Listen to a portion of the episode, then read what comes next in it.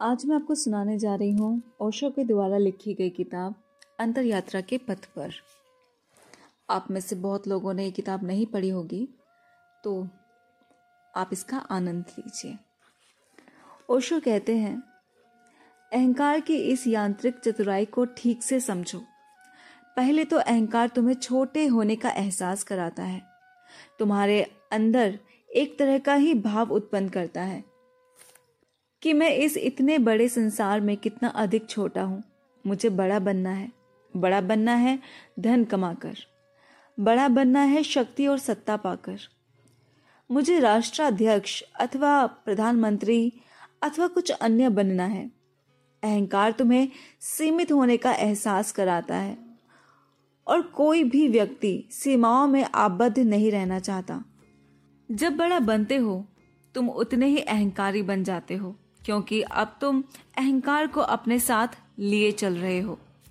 इसकी निरर्थकता को ठीक से समझो। तुम जितने अधिक बड़े बनते जाते हो, तुम सोचना शुरू कर देते हो। अब मैं भी कुछ हूँ। और तुम जितने ही अधिक अहंकारी बनते हो, तुम्हें अनुभव होता है कि तुम उतने ही अधिक छोटे बन गए हो। यह विरोधाभासी प्रतीत होता है। तुम जितने अधिक बड़े बनते हो तुम्हें उतना ही अधिक छोटा होने का एहसास होता है। और फिर बार बार और बड़ा बनने की कामना उत्पन्न होती है। अहंकार के साथ कभी भी व्यक्ति बड़ा नहीं बन सकता। यह असंभव है। केवल अहंकार गिराते ही कोई भी अचानक बड़ा बन जाता है। बड़ा ही नहीं, वास्तव में वह असीम हो जाता है। क्योंकि तब तुम्हारी कोई सीमाएँ नहीं रहती।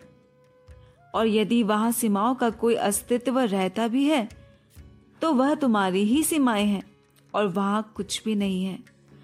अस्तित्व तो बिना सीमाओं के असीम है। उसके कहीं भी अंत होने की कोई संभावना ही नहीं है। न तो समय में और न स्थान में।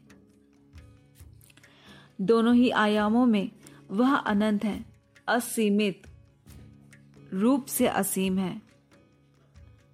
लेकिन अहंकार को गिराने से शुरुआत मत करो। तुम उसे गिरा नहीं सकते, क्योंकि वह एक धारणा है, वह एक तथ्य नहीं है।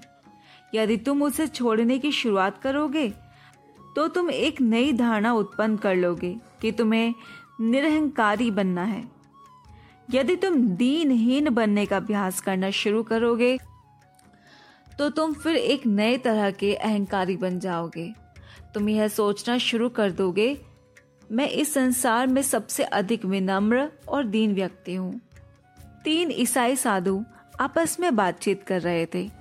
उनमें से पहला साधु शरीर को सताने वाली कठोर साधना करने वाले ट्रैपिस्ट संप्रदाय का था।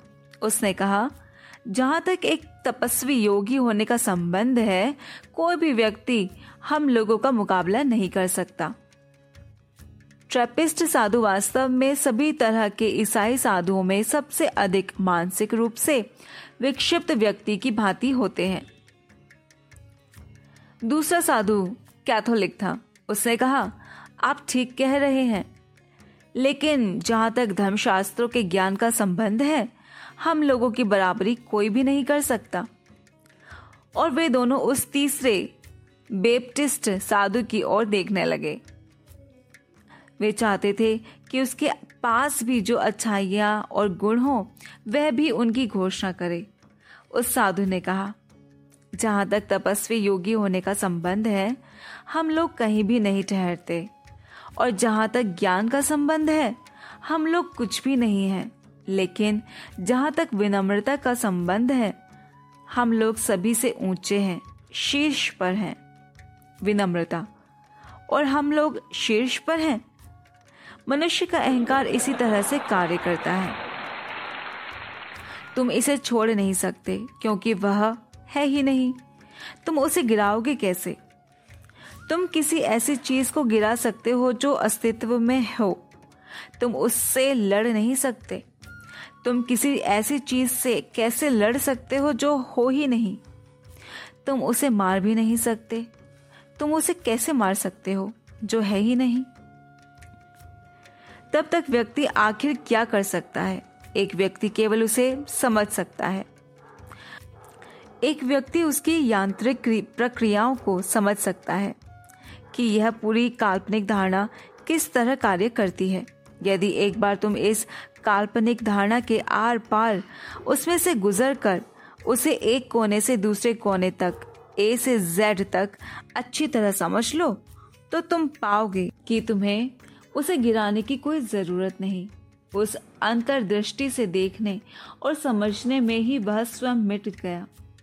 वास्तव में यह कहना भी ठीक नहीं है कि वह मिट गया अथवा विसर्जित हो गया। वह कभी था ही नहीं।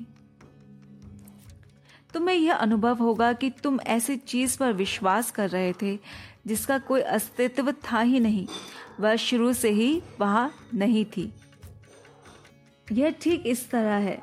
जैसे मानो तुम एक कमरे में ठहरे हुए हो।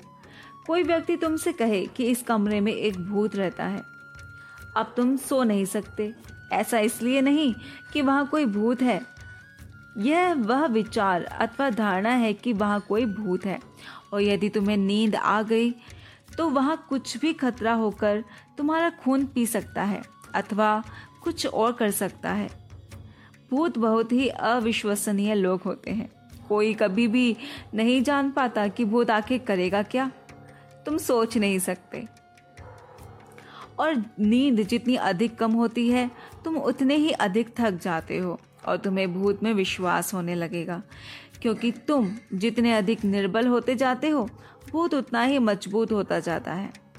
आधी रात में जब पूरा संसार गहरी नींद में सो रहा होता है और प्रत्येक चीज़ खामोश होती है, तुम और अधिक भयभीत हो जाओगे, क्योंकि तुम अकेले हो।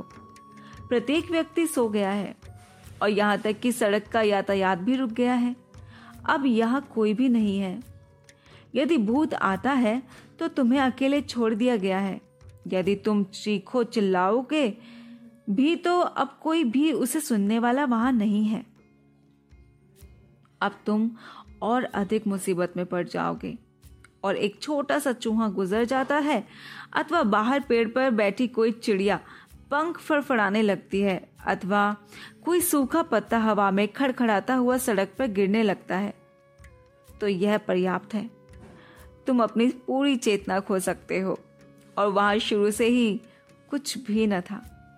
यह सभी कुछ तुम्हारा ही सृजन है। तुमने एक धारणा की और धारणा की यथार्थ बन गई। अब तुम इस भूत से लड़ नहीं सकते। तुम्हें केवल यह देखना है कि भूत वास्तव में है अथवा नहीं। तुम्हें केवल समझना भर है। तुम्हें मन की इस यांत्रिक प्रणाली को समझना है कि भूत के विचार ने तुम्हें अपने कब्जे में ले लिया। यह केवल एक धारणा है। तुम्हारा अपना ही विचार है। ठीक ऐसा ही मामला अहंकार के साथ है। अहंकार एक भूत है। वह अवास्तविक है। वह पूरी तरह से झूठा है। लेकिन कुछ विशिष्ट कारणों से उसने तुम्हारे अंदर अपनी जड़ें जमा ली हैं। पहले तो समाज को इसकी ज़रूरत है। तुम्हारे अंदर एक खास किस्म का अहंकार उत्पन्न किए बिना तुम खतरनाक हो जाओगे। इस अहंकार के द्वारा तुम नियंत्रित किए जा सकते हो। जरा सोचो, यदि तुम्हारे अंदर कोई अहंकार न हो तो कोई भी तुम्हें भयभीत नहीं कर सकता। ऐसा करना असंभव है, क्योंकि अब तुम्हारे पास कोई मृत्यु नहीं है। तुम केवल मृत्यु के द्वारा ही भयभीत किए जा सकते हो। यही कारण है कि जीजस को भयभीत न किया जा सका। मंसूर भी भयभीत नहीं हुआ। बहुत से सूफी फकीर मार डाले गए। जब मंसूर का सिर कलम किया जाने वाला था तो उसे मरता देखने के लिए एक लाख लोगों की भीड़ उमड़ पड़ी थी। और वह हंसे ही जा रहा था। एक पागल की तरह टहाके लगा रहा था। इसलिए किसी ने उससे पूछा, मंसूर, कहीं तुम पागल तो नहीं हो गए? वे तुम्हारी हत्या करने जा रहे हैं और तुम हंस क्यों रहे हो? यह तो मौत आ रही है। क्या तुम इस तथ्य के प्रति सचेत नहीं हो? और मंसूर ने जवाब दिया, मैं इसी वजह से तो हंस रहा हूँ। ये लोग किसी ऐसे व्यक्ति को मारने जा रहे हैं जो है ही नहीं। यह पूरी बात ही बेतुकी और हास्यास्पद है। इससे मैं हंस रहा हूँ। यह ऐसा है जैसे मानो कोई एक लहर को मारने जा रहा हो। हो सकता है कि लहर स्वयं मिट जाए, लेकिन तुम एक लहर को कैसे मार सकते हो? वह रहेगी तो सागर में ही। वह फिर भी रहेगी वहाँ। वह पूरी तरह से वहीं रहेगी, जैसी वह पहले थी। केवल वह आकृति नहीं रहेगी, लेकिन रूप या आकृति के न रहने से कोई फ़र्क नहीं पड़ता। मंसूर कहता है, ये लोग किसी ऐसे व्यक्ति को मारने का प्रयास कर रहे हैं जो पहले ही से वहाँ है ही नहीं। और यही कारण है मेरे हंसने का। बहुत से सूफी फकीरों की इसी तरह हत्या कर दी गई। और उन्होंने बहुत प्रसन्नता के साथ मृत्यु को स्वीकार किया।